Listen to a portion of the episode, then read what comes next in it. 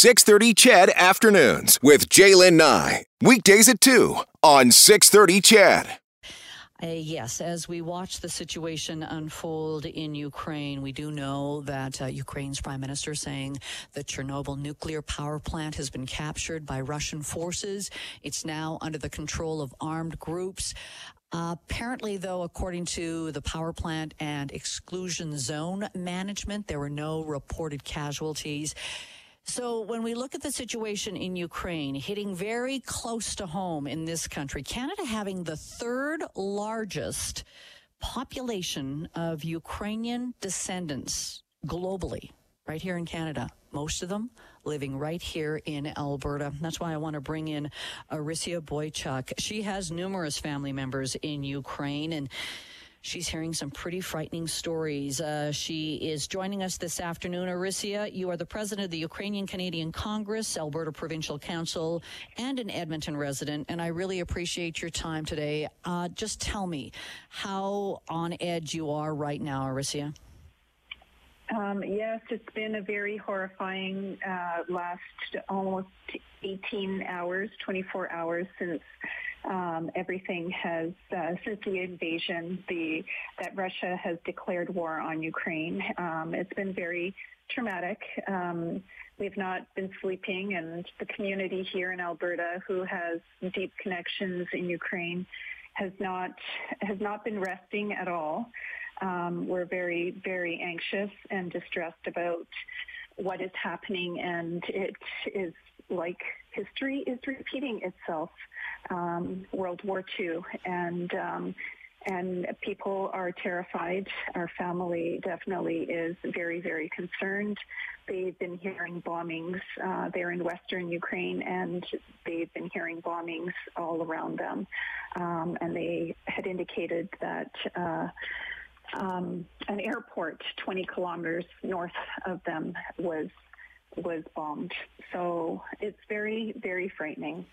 Can you uh, give me an idea of where your family is? Is it on the, the western portion then or the eastern portion of Ukraine? On the western portion, western portion of Ukraine. So most people believed that, uh, you know, the war has been for the past eight years on the eastern side of mm-hmm. Ukraine. And people got kind of used to the fact that there was an ongoing war there, and nobody believed that it would actually uh, move and uh, encroach on the western part of Ukraine. But unfortunately, um, today we see that it's engulfing the entire country. Well, as we're hearing uh, Russian troops moving in from Belarus, uh, from the north, and then, of course, the, the troops coming in from the northeast as well. Where is your family? Where have you uh, been hearing the situation unfold? From Kolomea. Uh, so, Kolomea is in the west of Ukraine. And what are they saying, as you say? Very terrified, very terrified. They're, they cannot believe that this is actually happening. The unimaginable has unimaginable has happened, and um, there just are no words. There are no words to explain this senseless, um, this senseless act. We're very uh, disturbed and. Um, and just don't understand what is going on and why this is necessary. Uh, you know, and we are fighting for our freedom right now. And Ukraine uh, or Alberta is joining with Ukraine, and today we're going to we're going to bring the Alberta community together, and we're going to rally at the legislature today at 7 p.m. And we're hoping that um, all those who support democracy, those who support Ukraine, will join us join us because it's not only a fight for uh, for Ukraine, but it's a fight for Europe. It's a fight for the West. It's the fight for Western democracy, and um, because it may not just end at Ukraine. The story is that we are just the bat- Ukraine is just the battlefront uh, for democracy. Orysia, um, we've heard that term, uh, democracy mm-hmm. and our freedom, thrown around so much in the last number of weeks. But for mm-hmm. you, this is very real for your family in Ukraine when we're talking about losing freedom.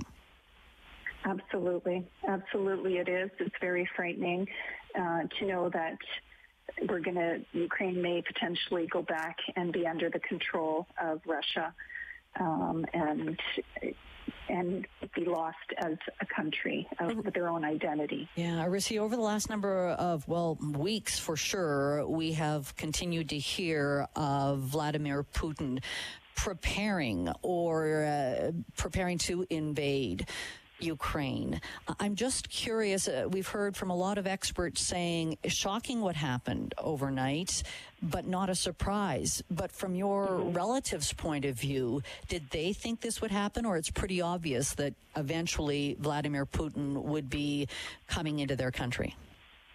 I don't think anybody wanted to believe that mm. that was true. I think um, I know when I connected with friends and family in Ukraine, to them it seemed quite distant and would not reach them.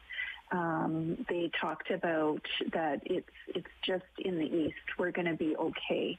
And when they did talk, they also said, well, we'll be ready because it's not like 2014. We're more prepared uh, from the first invasion that occurred with Crimea. There's been training. Troops have been training. The Canadian government has been involved with Operation Unifier, training the troops. Uh, people, the countries have contributed to defense weapons and so they they were feeling confident and also they've been they were hearing from the prime minister that you know that everything is going to be okay and that to believe in in him that they are safe and that they will continue to live a normal life um, in the days, months, and year ahead. Um, unfortunately, we are seeing a very different reality.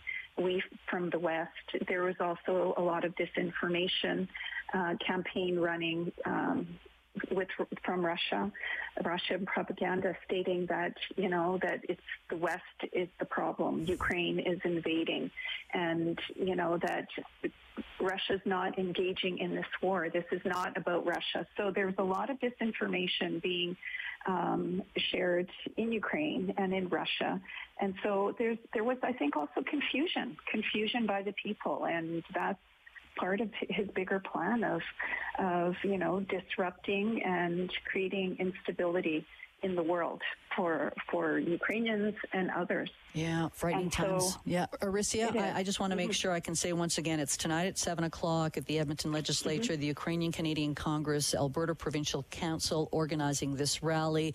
So, for whether or not you're of Ukrainian descent or not, or you just believe in supporting Ukraine's fight against Russia, we encourage you to go to the rally tonight at seven.